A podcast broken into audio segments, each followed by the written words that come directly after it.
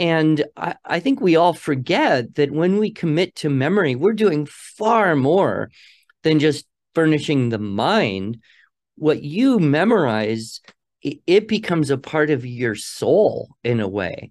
And, you know, to this day, I have music and poems and scriptures that are so deep inside me that it's more than just you know a mental thing. It's more than just oh i memorized it mechanically so i can spit it back or people use this word regurgitate in a in a condescending or derogatory manner.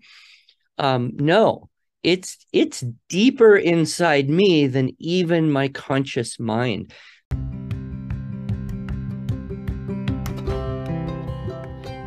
Welcome to Homeschool Conversations with Humility and Doxology, a series of interviews with real life homeschool moms, dads, and other educators on all sorts of topics that affect our lives as homeschool parents. I'm Amy Sloan, a second generation homeschool mom of five, and I am so delighted that you are here. Here on Homeschool Conversations, we'll discuss educational philosophy, family life, and more. Come chat with us. Hello, friends. Today I am joined by Andrew Pudewa, who I'm sure you all know. But for those who don't know, Andrew is the founder and director of the Institute for Excellence in Writing and a father of seven.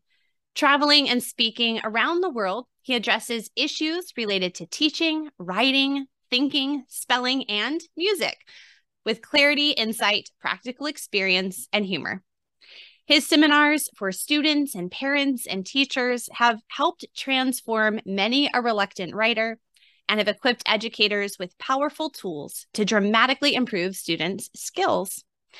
Although he is a graduate of the Talent Education Institute in Japan and holds a certificate of child brain development from the Institute for the Achievement of Human Potential in Philadelphia, his best endorsement is from a young Alaskan boy who called him the funny man with the wonderful words. I just loved that. he and his heroic wife, Robin, have homeschooled their seven children and are now proud grandparents of 15, making their home in Tulsa, Oklahoma. I am just absolutely delighted you are here. There was your official bio, but could you tell us a little bit about yourself, your family, and think back to those early years. How did you first get started homeschooling? Yeah, sure. Well, thank you, Amy. Yeah, it's awfully painful to hear your your own bio read, but um, yeah. So we um, we started homeschooling in 1990, and um, the two oldest girls were 10 and 8, and they had been in kind of a a cottage school. It was like some woman in her home. She had 12, 15 kids. It was very Montessori esque. And it was really, it's kind of like a big homeschool, but with other people's kids there. And we had a three year old, and then that school uh, just kind of stopped. And so there were no options, there was nothing like it. Um, at that time, I was working very, very hard uh, trying to eke out a living as a music teacher, waiting tables, weekends and nights to bring in a few extra bucks. So private school was just out of the question. And um, public school was equally as um, unsavory to us at the time. Uh, my wife had just completed a degree in elementary education, so she kind of had the inside scoop on what it might be like to put the kids in a in a regular school. And uh, we had a, an, an infant, so she was home anyway. So we started the homeschool thing at that point, and I quickly found it was very, very handy to have uh, some older kids at home who could help you with various other things like the business you're trying to do, um, care of the younger children in the environment, and uh, homeschooling just kind of was a natural. We didn't know uh, too many people. I think maybe we knew one or two other families, but we weren't really connected with them. So it's kind of those early days where it was just you and you know you're trying to find various stuff. There really wasn't even an internet to search for information or curriculum. And uh, so that was that was the beginning. And then uh, in 1994, um, I uh, got this crazy idea to teach a writing seminar, uh, teaching writing structure and style. And I did that in Seattle and managed to get a homeschool group over there to uh, send out brochures or flyers. And this is pre internet. There was no even like email blasts or websites, really. Uh, so uh, I managed to get 20 people to pay 40 bucks to listen to me talk for a whole day. And I thought, well, that's a good deal. That's more than I make in a whole week teaching violin as hard as I can.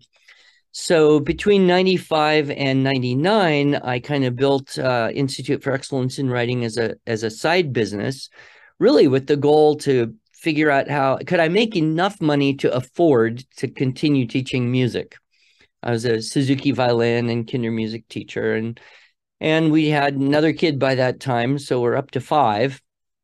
And uh, and then in '99, uh, we were up to six, and I was making more money uh, teaching writing seminars and selling VHS videotapes, if you can believe that.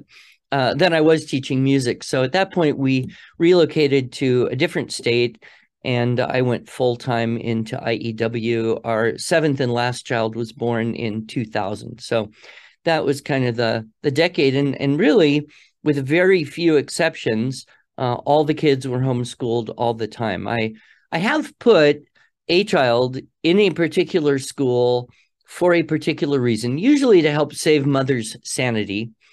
Um, and every time I've done it, I've hated it, and then I'd swear it off and say I'll never put a kid in school again, and then you know never say never. But uh, almost all the kids for almost all the time.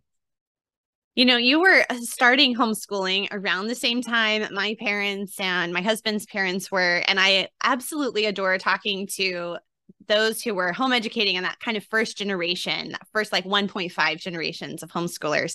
I actually did a whole interview series um, and interviewed all these first generation people like who were on the cutting edge homeschooling without the internet, a lot of times making things legal in their states and then um, did a kind of contrast with other second generation homeschoolers. I think it's really good for homeschoolers today to hear kind of both perspectives, both those of us who are like, well, not those of us. I am no longer young and fresh.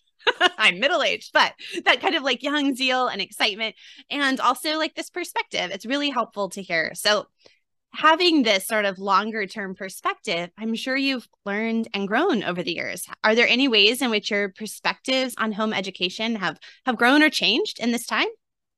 Oh yeah, absolutely. I mean, you couldn't live 30 years without changing your ideas about things.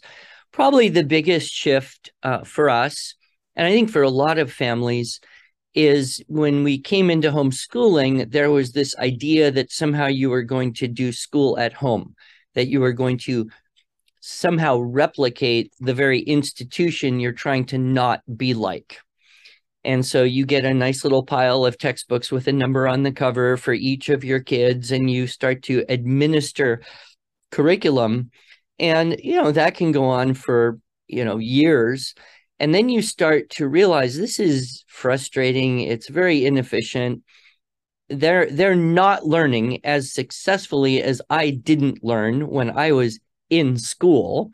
So, what can you do differently? And uh, I would say the first uh, significant influence for me was uh, John Taylor Gatto. Are you familiar with Mr. Gatto's work? He wrote Dumbing Us Down, The Hidden Curriculum of Compulsory Education, um, Weapons of Mass Instruction. And then his kind of big magnum opus was uh, the book An Underground History of American Education. And those, I think, are tremendously helpful for all of us, especially those of us who uh, went to schools for our whole childhood. Because, you know, as a teacher, as a teaching parent, as an adult, the the single most significant thing you bring to teaching your children is your experience of having been taught.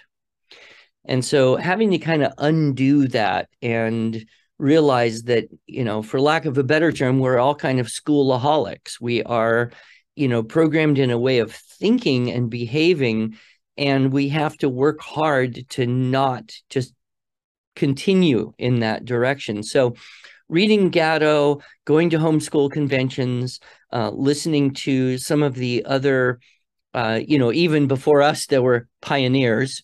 And they all kind of have the same thing. It's not about academics. It's about relationship and discipleship. It's about experience. It's about customizing for kids opportunities so they can grow in wisdom and virtue.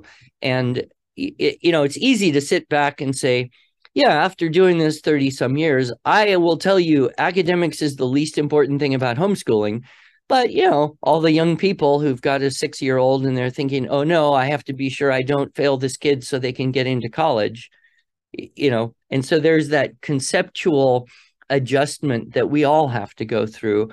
And uh, I, you know, I mentioned my wife had a degree in elementary education. So for her, it was even a little bit harder because she had an additional five years of, I don't know, programming, brainwashing, you know, institutionalizing to overcome. So that'd be the the biggest shift. I've, I have actually heard from other moms who have that sort of uh, education background that it actually makes it harder. People say, "Oh, it must be so much easier for you," and they're like, "No, it's so much harder to break free of those boxes." Well, one of the things I really wanted to talk to you about today is this idea about memory work, because anyone who's been around humility and doxology or this podcast for any length of time knows that something I am passionate about and love to talk about, encourage homeschool parents to include in their homeschools is beautiful, true memory work. But somehow, even when we're talking about beautiful memory work like speeches or poetry or, or even scripture, sometimes, although less with that, I think most people uh, agree that we should memorize memorize the Bible. But other than that, memory work still kind of has this negative connotation in education and home education circles. So I wanted to like start with this sort of big picture idea and first define what do we even really mean when we talk about memory or memory work? Yeah, it, it's interesting because the word memorization does, for many people, carry a negative connotation, uh, along with terms like rote learning and drill those those all have negative effects. In fact, you walk into any room with teachers and say, drill and, and they will all chorus back, kill, you know.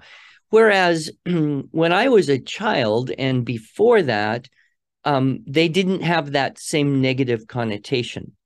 Um, rote meant you knew something so well you didn't have to try to remember it, right? You you knew it by rote. That was a good thing. Um, you know, to to have learned uh, scripture, poetry, music, excerpts from famous speeches. This was kind of a a totally normal thing that everyone did back, you know, before the early 1900s. Uh, it's interesting if you um, read a book or watch a movie about kids in the 1800s, things like Little House on the Prairie, Anne of Green Gables, Little Britches, that kind of genre, you will very likely hear in the course of the movie or reading the book, more likely, an expression that was common in that time period, which is never used today. And that would be I have to go to school and say my lessons. Say my lessons. No one ever would say that now because what do you do? You go to school and you take a, you know, a multiple guess test on a tablet to prove whether you learned something or not. But in in those days, children were responsible for huge chunks of memorized language and facts and and material all the way from you know their earliest years in grade 1 all the way through high school. And so I think what happened was it was a very misguided application of Deweyism.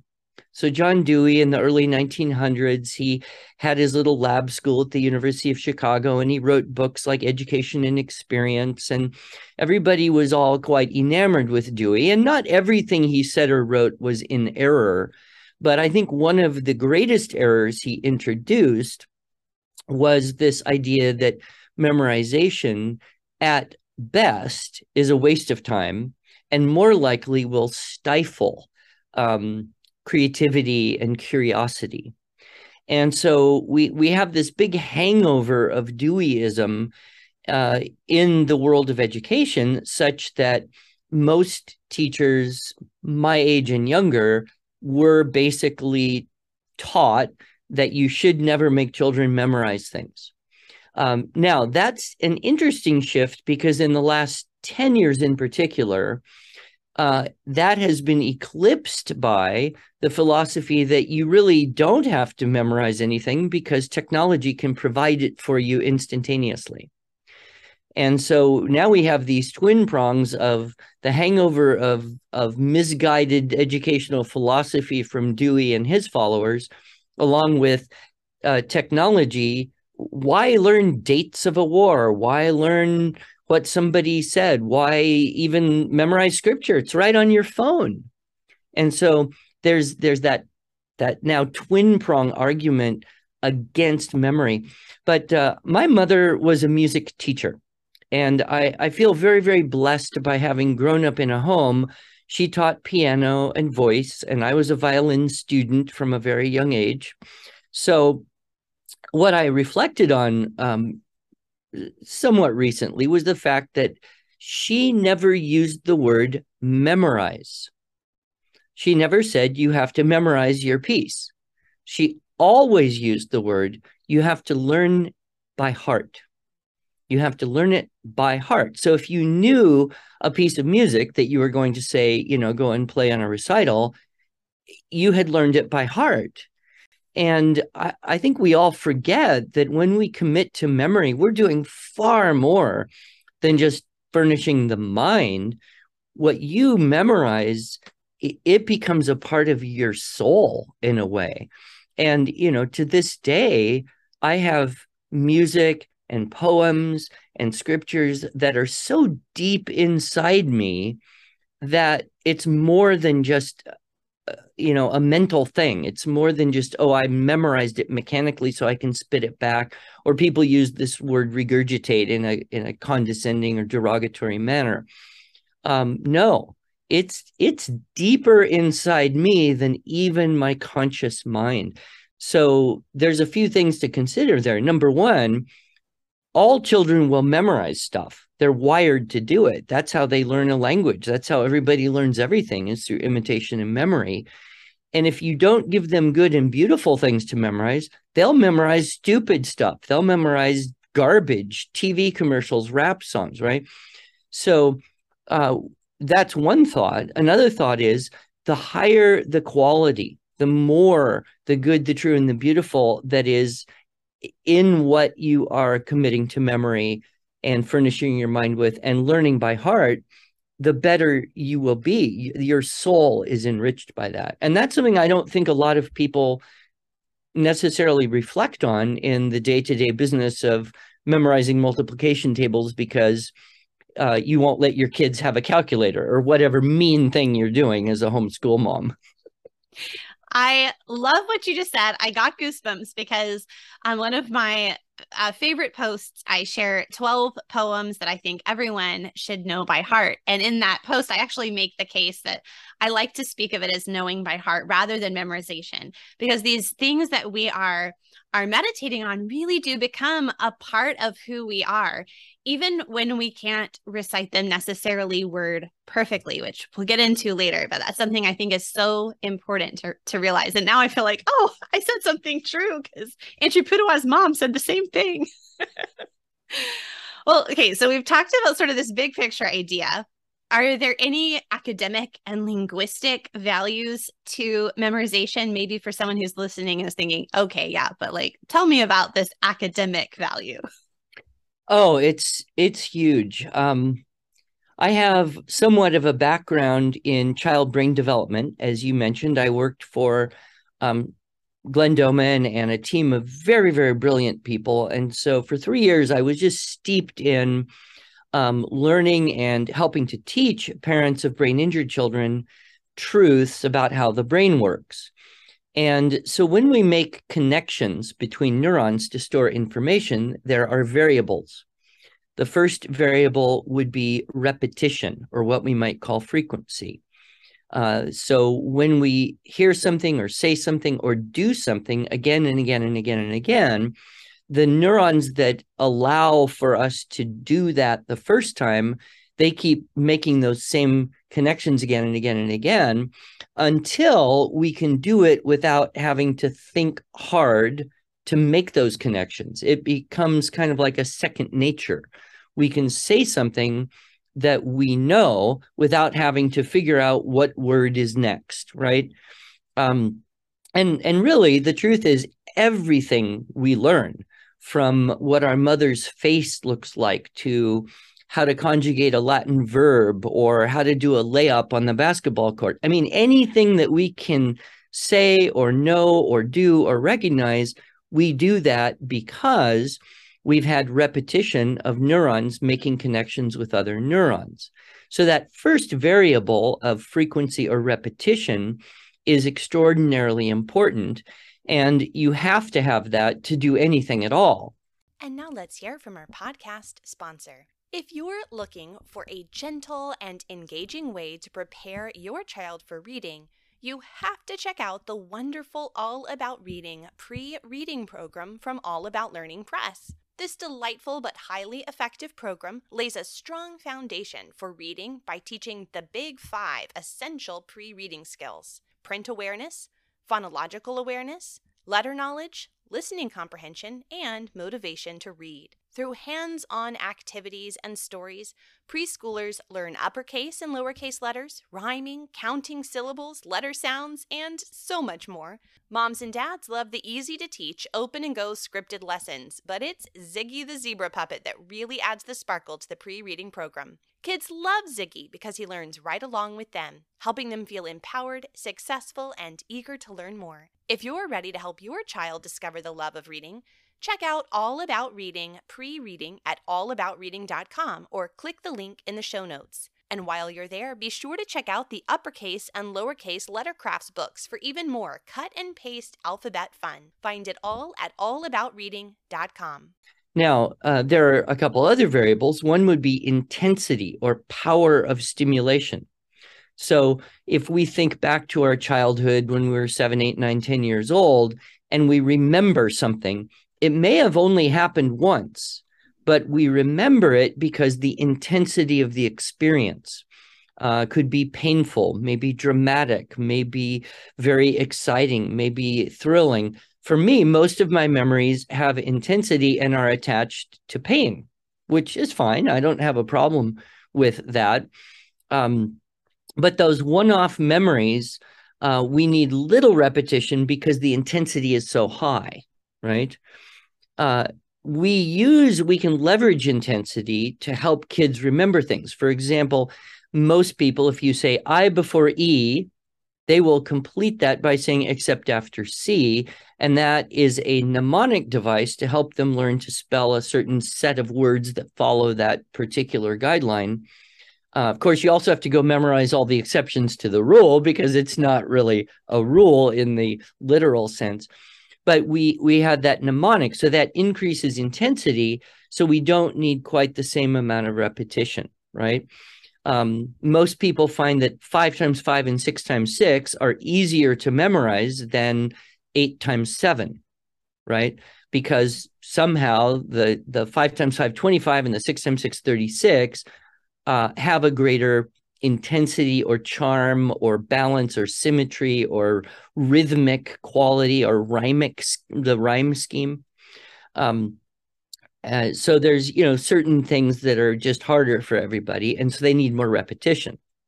And that would be true with stuff like you know math facts spelling words geography etc then there's duration which would be the reinforcement over time and so we all have experience of learning something with high repetition holding it long enough to pass a quiz, pass a test, use it somehow. But then if there's no reinforcement, those neural connections will dissipate and we won't remember something that we used to know. So looking at those three variables, then as teachers and parents and coaches for kids trying to cultivate memory, we would say okay we need we need enough repetition. We also want to add intensity drama you know imagination to that and space that repetition over time. So there's reinforcement with the goal of lifetime retention.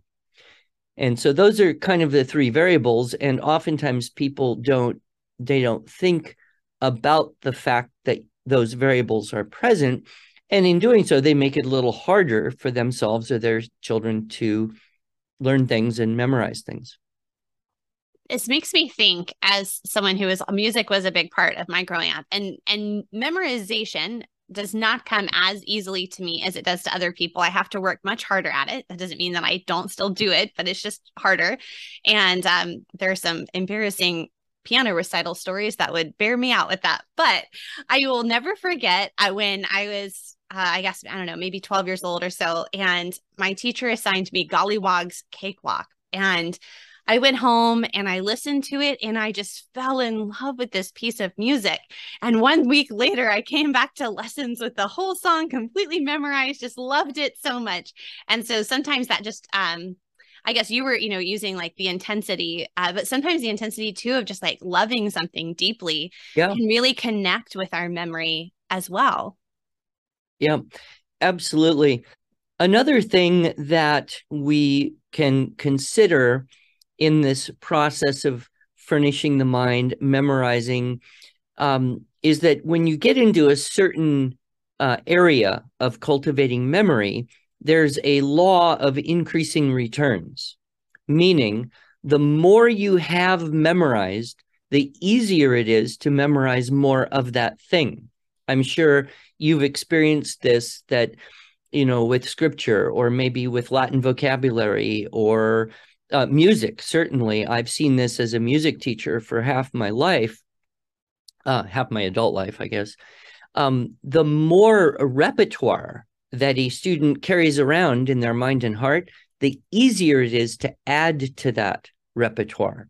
So the first 10 scripture verses that you try to memorize you, you know you may find well that's really hard and it took me a long time um, but then the 11th one comes easier and faster than the 10th one. And the 12th one, providing they're of approximately the same length uh, or, or complexity, comes easier and faster. This is why a music student should maintain a memorized repertoire. So, you know, if you learn a piece, play it on a recital and forget it, learn another piece, play it on a recital, forget it, learn another piece, etc you could learn 10 pieces, but at the end of the year, how many do you know?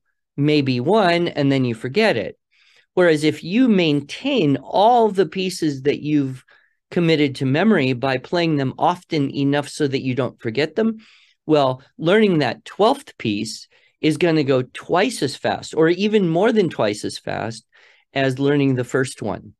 And so I've uh, constantly been preaching this to you know parents of my music students is if you want everything to go well if you want to learn new pieces easily and smoothly and happily maintain all the pieces you've ever learned and so i carried this over into uh, our program on poetry memorization which is essentially a Suzuki method for memorizing poetry, so that you say every poem you've learned every day until you don't have enough time, and then you say every other poem you've learned every other day till you don't have enough time, and every third poem every third day, and you just constantly recite all the poems you've ever learned. And then learning a new poem, even three or four or five stanzas, is so much easier than if you didn't have that great bank of memorized poetry. Oh, you're inspiring me to get back out our old poems and review them. That is something I haven't considered how that affects even the ability to memorize new new things. So that's great.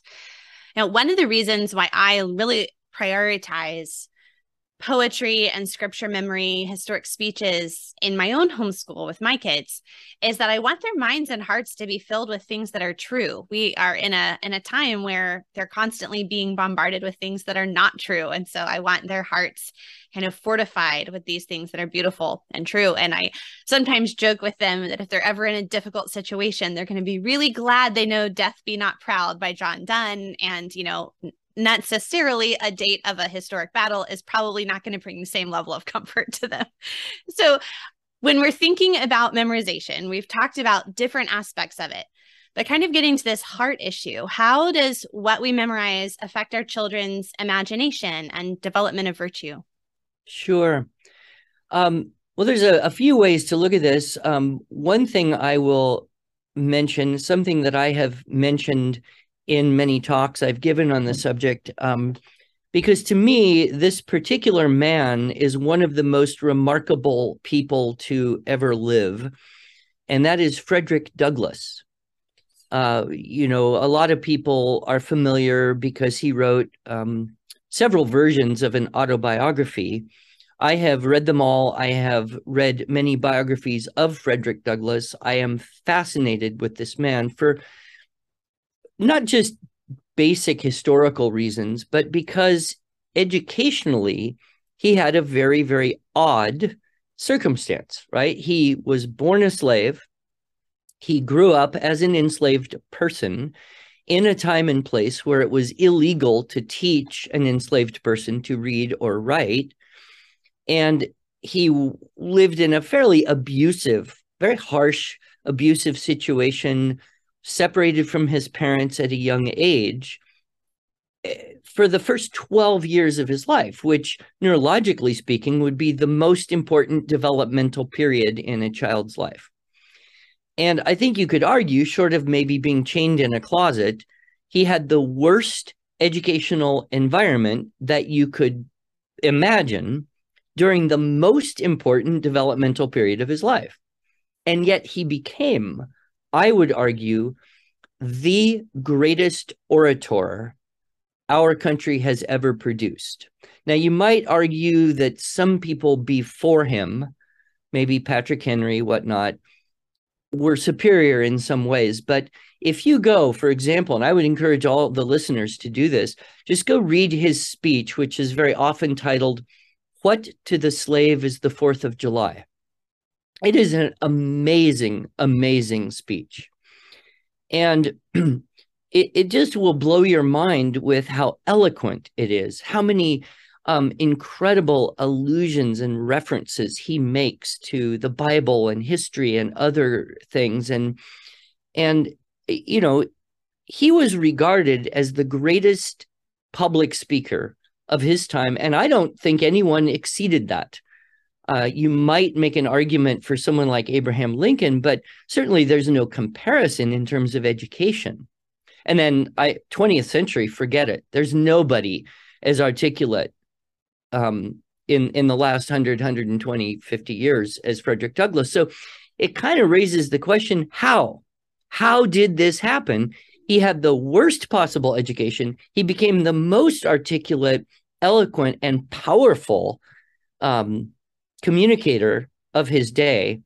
Well, we know because someone asked him and said, Mr. Douglass, how did you become such a powerful speaker? And this is his answer. He said, One of the first books that I owned was the Columbian Orator. This was published in 1795, if my memory is correct. It was essentially a collection of the greatest speeches that had been given throughout the history of the world, from Cicero to, um, you know, probably Augustine, all the way up to Martin Luther, Patrick Henry, things that had been said or translated into English, the best. And he essentially said, I committed them all to memory. He memorized a whole book of speeches. Well, what did that do? It furnished his mind not just with vocabulary, which is huge, because you can't really think a thought you don't have words to think it in. At least you can't do so in a concrete way to make it communicable. It furnishes mind not with the not just with the vocabulary, not just with the beautiful syntax and grammar of the English language, not just with that and the literary devices, the schemes and tropes that make language effective and beautiful, but also with the seminal ideas of what is right and true and just according to, well, essentially God's law and perennial truth. So it it steeped his mind in all of that. So when he went to give speeches, he was able to draw on all of that, not just the language, but the beauty and and the the richness of concept that had been developed for 2000 or more years. And if Frederick Douglass can become that type of person, I'm sure he had a very high intelligence to begin with. Any child today could furnish their mind in a similar way for perhaps a similar mission to speak the truth into a world that is in desperate need of that. So that's one way I would look at it. Um, if I can keep going here, I'll I'll give you my other angle on this. Last year, I did a conference talk about oh seven eight times I think called "Preparing for Persecution," a curriculum proposal.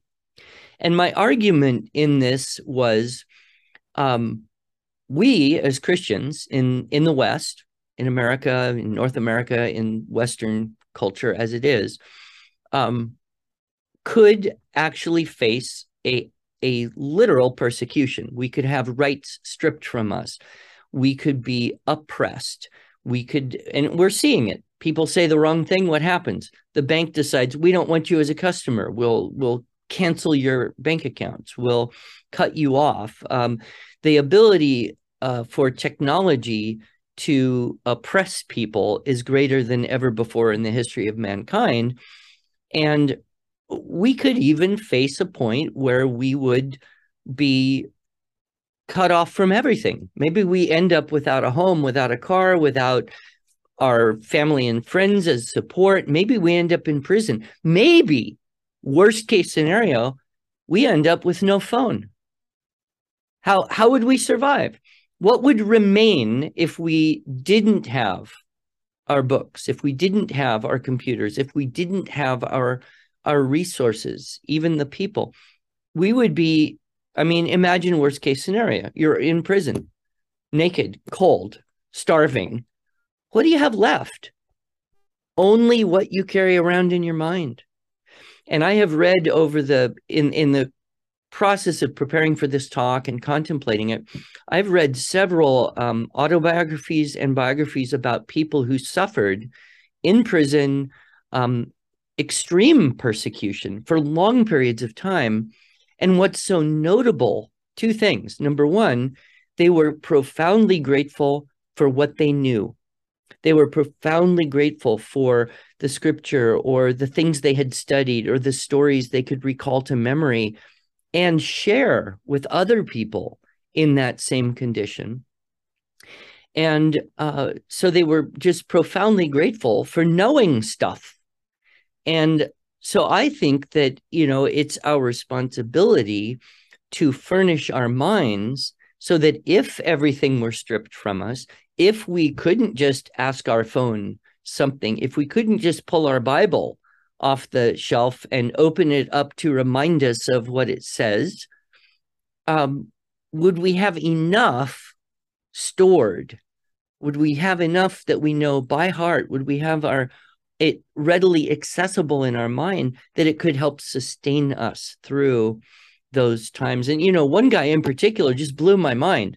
This guy was in prison in Cuba for 21 years under Castro, suffering the worst, horrible. Armando Valladares is his name, suffering the worst kind of, of horrific abuse. Um, and, and he could have ended it. He could have stopped it all by simply agreeing to go to the re education program and accept the communist principles and he said, No, I am a political prisoner and I will stay here and claim my identity as a political prisoner. Right. And what sustained him, he would recite to himself things he learned as a child. He would give lectures on things that he had studied to other prisoners to keep his mind active. So, you know, I think this idea, we no one wants to think of worst case scenario you know our our kids or us or our grandchildren being physically oppressed and abused or imprisoned for their faith or their ideal but you know it's not impossible and if it doesn't happen well guess what we're richer for having been ready for it. So that's kind of my point in that preparing for persecution idea. That's a lot to lay on people, but that's kind of where I've been thinking these last couple years. And in that story you shared, it wasn't just for his own personal sustenance in that dark time, but he was able to share that hope in the community, even with the other people who were imprisoned with him. So, the things that we know by heart, these things that we're storing up for potential hard times. I mean, all of us are going to face dark times in the future, this side of glory, right? Um, no matter what that looks like, we will all face hard times. And so to be able to have these things that not only bring joy and hope to our own hearts, but things that we can share with others, that's really a gift. And I think that's something we can sometimes forget when we think about memory work or memorization because it seems like something inside your own head, right? Like it's a very personal thing. And it is personal, but it's something that's designed to be shared. Think of Paul and Silas, right? Singing hymns in prison and the Lord uh, breaks them free. But that is how, like, there's this whole transformation of that town and that jailer and the lives, a rippling effect. Yeah, you think of the, the early Christians, martyrs going to their death singing hymns and psalms. Well, if you're going to do that, you better know them. Yeah, exactly. So, hymns and psalms, you guys, I will put some links for references for studying uh, and singing the psalms in particular um, in the show notes because that's something important to me. Um, I'll also add to the show notes if you're listening, make sure you check those out. Um, I'm I have a free resource for historic speeches, actually, one of which is Frederick Douglass's speech that you mentioned earlier. I think I have like 13 speeches. So I share kind of little excerpts, but then I have a printable. It's like over 100 pages. I originally oh, had it in the, That's wonderful. Originally well, it was in the blog post and then it was like this is too long for Google. So Well, that, to, uh, that's something I would love to share too just in general. So uh, be sure that you send that to me as well so I can put links to it because I'm often asked, um, you know, people hear me talk and they come up and say, I'm convinced. Where do I start? And so, you know, we have a, a poetry memorization program we sell, but I also point out, you know, all the good stuff is free, right? All the best poems are public domain. All the best speeches that have ever been given are readily available, but they do need the list. They need to know where to start, especially so many. I, I meet so many moms who they kind of just pulled their kids out of school, you know, a year or two ago or yesterday, and they really do not know. They they don't have the tradition of homeschooling to to to join into in the same way that you know you had or my kids had and so you know they're they're saying well tell me what to do. I want to do it, but I don't know. So please share that with me, and and then I can put that out as well. Uh, especially when I'm at a conference and people say, "Okay, well, where should I start?" Yeah, yeah, I will send you that link. It's not all of the great speeches, but it's certainly a good place to start because if you just go to the internet and are like, what speeches should I read? There's too many. You just need a starting place, right? Well, and it's, it, you know, and like anything, you have to start with one.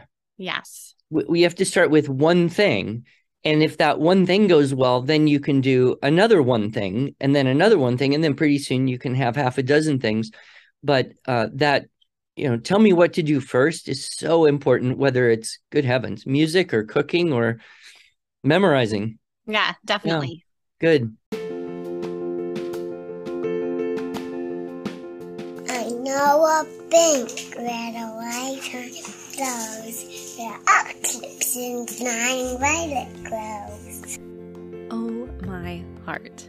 That little clip is of my youngest daughter when she was just two years old, and she was lisping her way along with our family's Shakespeare memory, the very same Shakespeare that I was memorizing with the rest of the kids in morning time. Can you really introduce your, your kids to Shakespeare? Can you easily include Shakespeare's works in your homeschool curriculum? Shakespeare for kids? Surely that is a crazy idea. But let me reassure you exploring Shakespeare with your children can be fun and easy. And if you don't believe me, I challenge you to watch my free Getting Started with Shakespeare workshop, where you can explore some of the resources I rounded up, learn my three quick tips for getting started with Shakespeare, and then you'll be on your way to exploring Shakespeare's masterpieces with your kids of all ages. You can head to humilityanddoxology.com slash exploring dash Shakespeare dash children or just check the link in the show notes for more details.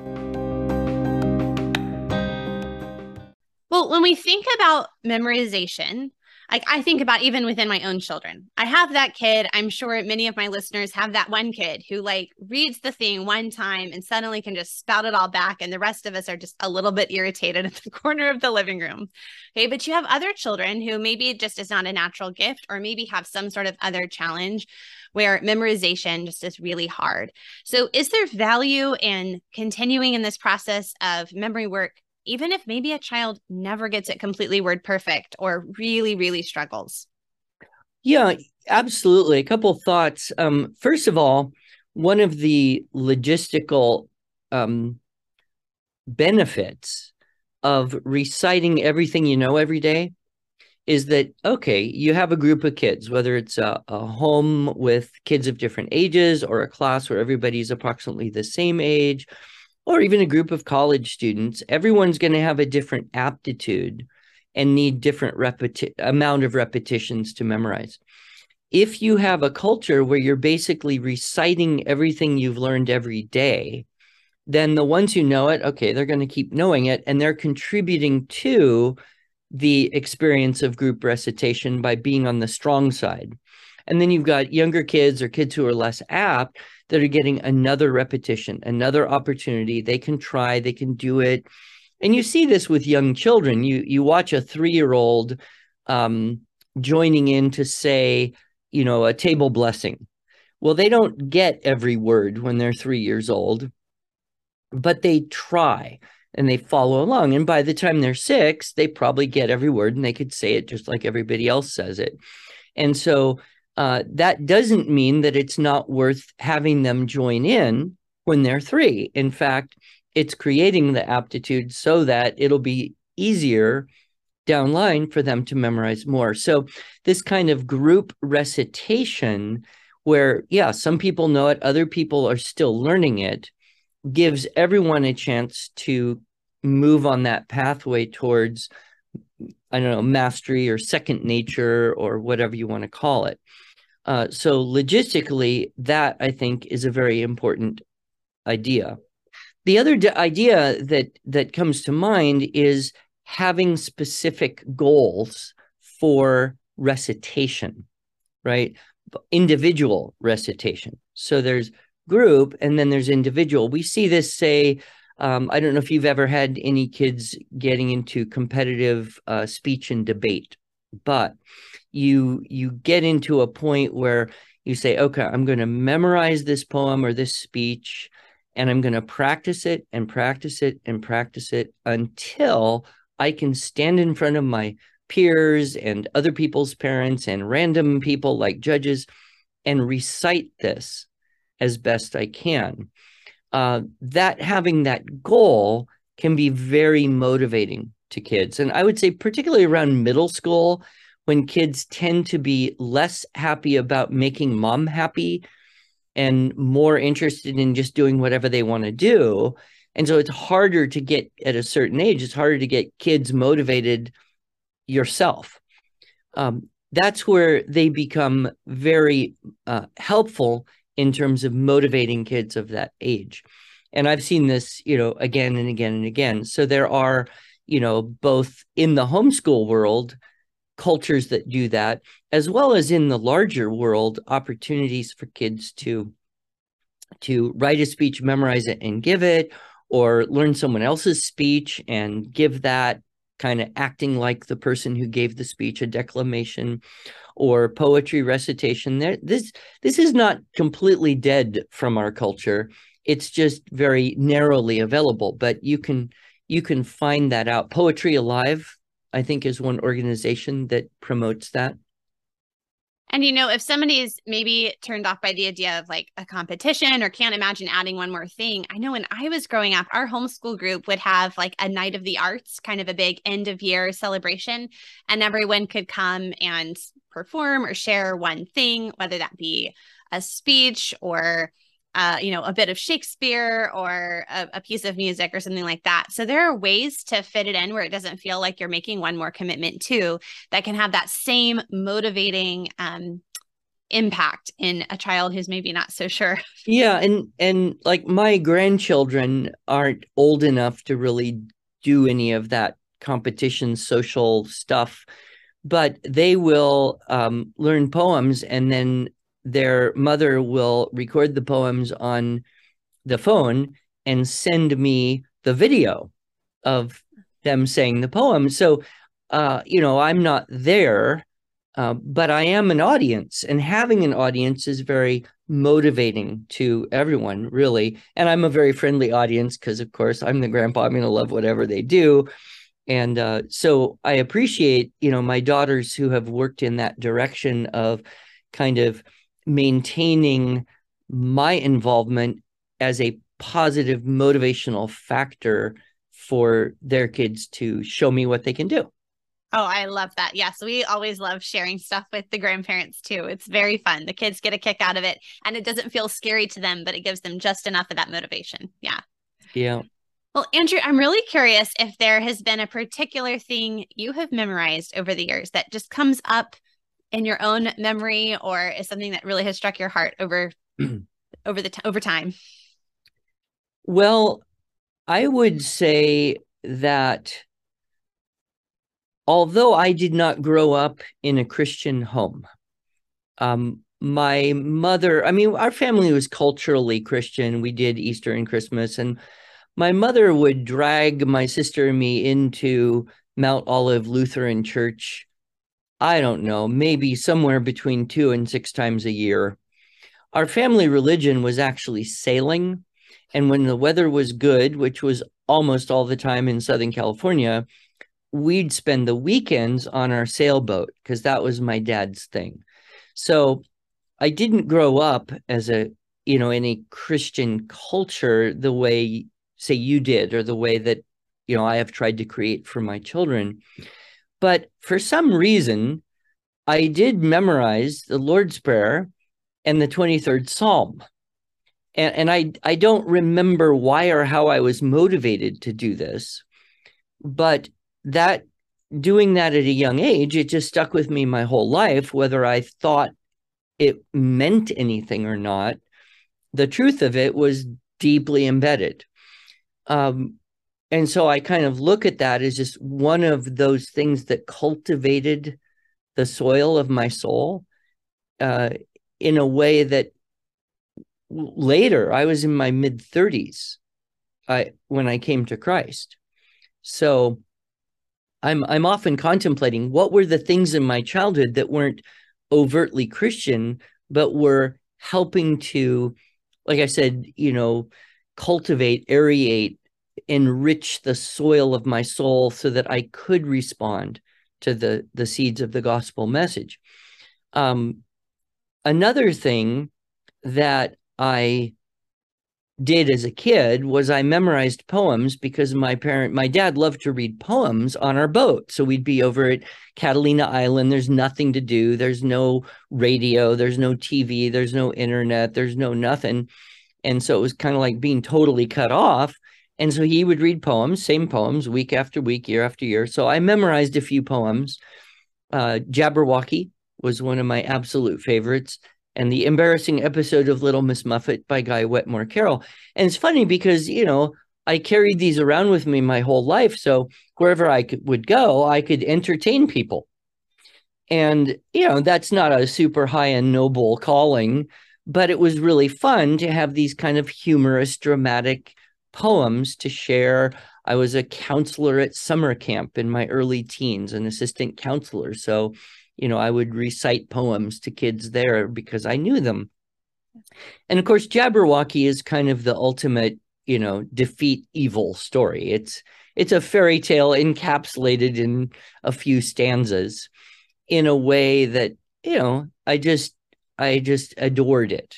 And so I've maintained certain poems like that um, that have been very useful. I would say more recently, um, I have combined my desire to memorize more with my desire to improve my Latin because I taught Latin for six years, but I really just don't have any fluency of putting words together.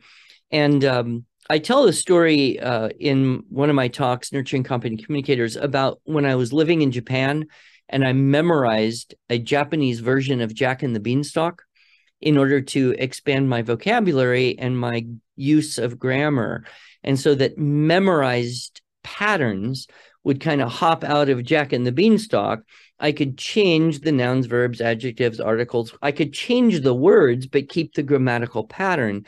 And that became a kind of a, a breakthrough in my fluency of speaking Japanese when I was living there. So I was reflecting on that and so I, I started to memorize Latin prayers. And I'm also kind of on a health kick, which means I'm trying to spend 12 to 15 minutes in 185 to 90 degree sauna five, six days a week. and time moves very slowly when you're that uncomfortable. So, in order to help the time pass, I just go in and I recite my Latin prayers, you know, very very quietly i don't want to freak out anybody else that might be in the the sauna at the gym but um, it's very interesting how you know everything's true the first one was hard and it took a lot of time it was like I, I could sometimes only add one or two words a day to this latin prayer and then you know, once I got it, I would recite that several times every day. And then I started in on the next one. And I would just, I basically recite everything that I've got um, as much as I can to eat up the 12 minute target of being in 190 degree sauna. And it's, it is getting easier. It's fascinating. And it's, it's also interesting that the Latin words are connected with the English words. And sometimes I'll be thinking in English and that Latin word, because I memorized it, it'll just kind of pop into my mind at the same time. So I think for those who are pursuing a foreign language, as I experienced both in Japanese in my early 20s and as I'm experiencing now with these Latin prayers, um, there's there's benefits that way as well. And I don't know, there's also something kind of with English memorized prayers, it seems to be very easy to get mechanical about it. Hmm. And I'm not opposed to memorized prayers at all. I think they have a, a whole lot of value, in addition to, of course, spontaneous prayers. But, you know, in a way, memorizing the Psalms was like memorized prayers. That's what it was. Jesus said, pray like this, you know. Um, but uh, when I'm in this world of Latin, because it's not as familiar, I'm even more engaged in thinking about the meaning. You know, anima Christi sanctifica me, corpus Christi salva me, sanguis Christi inebria me, right? You know, soul of Christ, sanctify me, body of Christ, save me, blood of Christ, inebriate me. And so there's this in there's this intellectual and spiritual and emotional engagement with these memorized Latin prayers. I never would have predicted when I began doing it for much less uh, noble spiritual reasons. My teen daughter's French teacher is a dear friend of mine, um, a local lady, and she from the very beginning of French one, they're now in French two, but um, has included recitation of the catechism in French mm. with the students at the beginning. And so they're working through, uh, uh, my daughter anyway, recognizes the um, it's a, a, very simplified children's catechism that we use in our church. And so it's the same things that she's familiar with in English, and now she's reciting them in French. Now, is she quite to that level of French? Not really but kind of like you were saying it's training your mind it's kind of developing your ability to think um, in this other language in a really unique and and practical way too you know? I know sometimes we like want to avoid the word practical but i don't think there's anything wrong with being practical too. Well sometimes the things that seem the least practical end up being the most valuable. Mm-hmm. and we can't necessarily always judge that well um, and I think that's, you know, getting back to the first question you asked me, you know, how have things changed over time in in homeschooling is we tend to want to be very utilitarian. We want to teach this because we need it on a transcript. We want to teach this because it's going to give these particular skills. We're going to teach this because it builds towards, I hate the term, but people use it, college and career readiness, blah, blah, blah. Whereas I think after, you know, a decade or so, you, you don't have to justify it. You can say, well, let's read this because it's beautiful let's contemplate this because it will enrich us. And there is no immediate practical utilitarian value. Um, and yet later on, then we look back and say, I'm so much richer. I'm so much better for having done that. Um, so, you know, in a way, um, we want, I think we want to be very careful about saying, well, we we have to do everything for a reason some of the best things we may do might have been for no reason at all. And then we look back and say, well, I'm sure glad we did that. Well, because education, rightly understood, is about making us more fully human. And so all these things that are humanizing in a in a biblical Christian sense of what it means to be truly humanized are are a gift to our education and a gift to our children for sure. Yeah, absolutely. Well, this has been such a delight to get to chat with you kind of in person over the computer. And here at the end, I'm going to ask you the questions that I ask all of my guests. And the first is just what are you personally reading lately? Um, okay. So I I always have two or three things going at once. One is audio because I I do a lot of audiobooks. And then things that are more technical or I want to stop and contemplate I usually read those on paper. Um, so the book that I just finished on audio is a biography of the father of Alexander Dumas, who wrote The Three Musketeers and um, Count of Monte Cristo. His father, also named Alexander Dumas, was just this incredible, mind blowing person. He was um, he was born of a count, uh, a French count, and a black slave in what is now Haiti. And his father kind of disowned him. And so he got over to France and enlisted in the French army as a private. And although he had nobility, he was also black and and he had no wealth. And so it's his story. He rose up to become broadly acknowledged as the strongest and most brilliant general in the French army. During the time of the French Revolution and then under Napoleon, only Napoleon, I think, felt um, threatened by him in many ways. But what's really interesting to me is how his life experiences filtered into the novels of the Count of Monte Cristo. In fact, the the subtitle of the book. It's it's called The Black Count, the real life Count of Monte Cristo. Fascinating book. And I love well-written biographies because you end up learning a whole lot of history, but it's contained within the narrative of a good story. And so I learned more about the French Revolutionary time period than than I had previous to this. And um, so I, I finished that book, and then I try to alternate fiction nonfiction and I'm listening to a book I'm very unhappy to be listening to. It's called The Cheese Trap. And I fear that this book is going to convince me that I would be healthier if I stop eating cheese. Oh, no. and I don't want to glad you that. warned me. I should. Yeah, I don't want to do book. that. Uh, but it's a compelling argument. And then um, I'm reading a a book by a friend of mine called Going Deeper, and it's essentially an a, a, an apologetic for the existence of God based on reason. And so it's starting with a argument toward first cause. So it's really a classical um, argument for Christianity, uh, be, but but through the path of reason. And, uh, you know, this I think is very valuable for us because so many times we run around and we say, How do we know that's true? Well, it's in the Bible. Well, there's a whole lot of people that don't accept the Bible as a source of truth.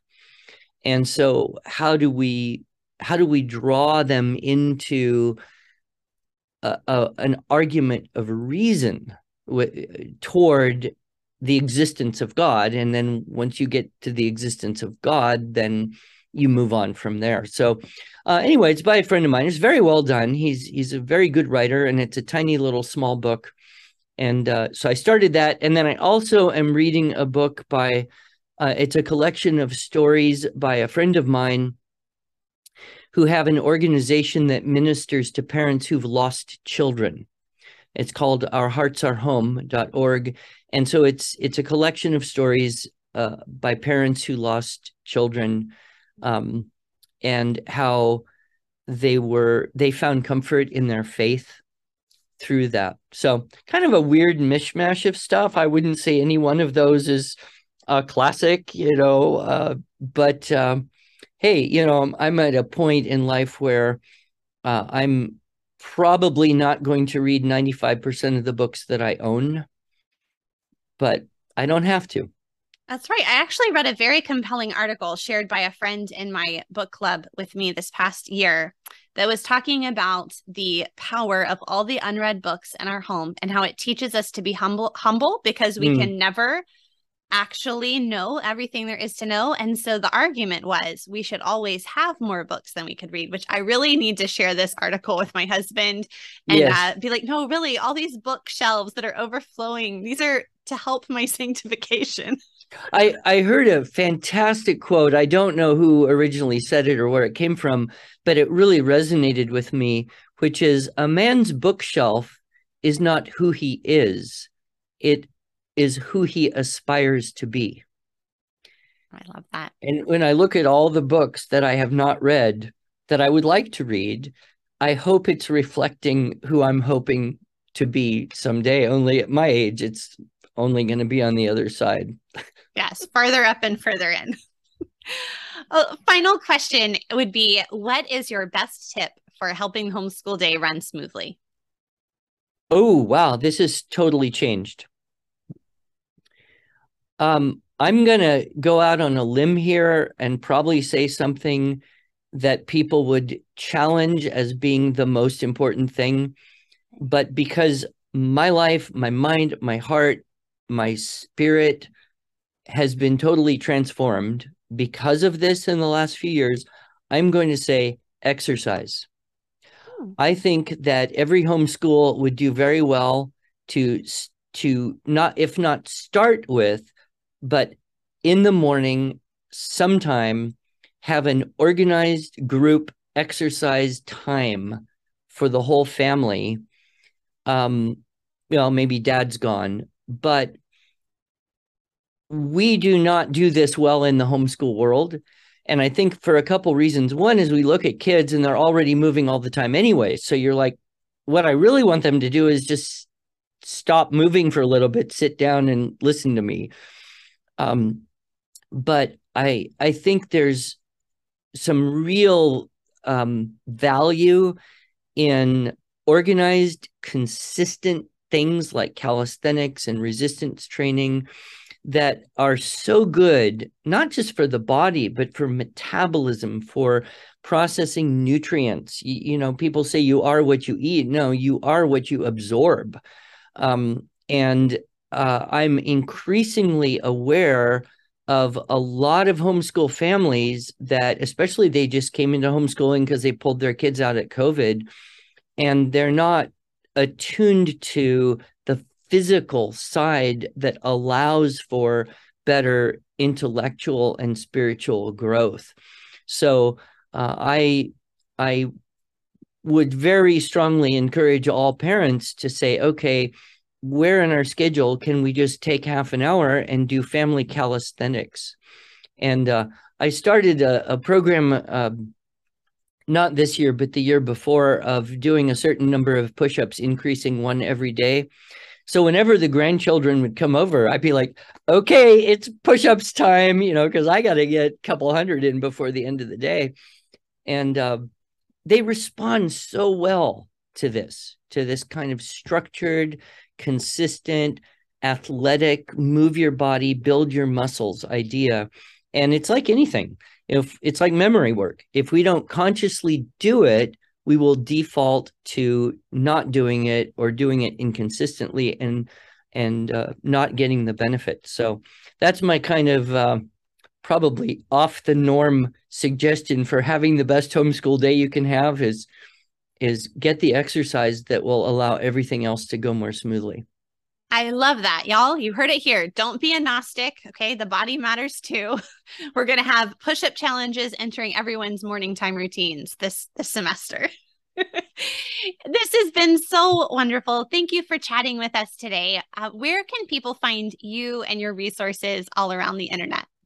Pretty easy. We broke down and did it. We bought this somewhat expensive three letter domain name. So now we own it, iew.com and it's got you know links to all of my talks and uh, free PDF downloads, and of course all the products. And then we have a pretty good presence on both YouTube and Facebook, and so people can search for you know Andrew Pudewa. My name is pretty unique. There's only one other person in the world, as far as I'm aware, with that exact two names, and uh, also just IEW uh, is is pretty common. And uh, we did a a conference last week uh, where I did five convention talks and we live streamed it to the world, and that's still on the Facebook page. So lots and lots of mm. info, more than anyone would actually want or need. I will have links to all of those resources in the show notes uh, with the full transcript for this episode over at humilityanddoxology.com. Thanks so much. Well, thank you for your great work, Amy. God bless you.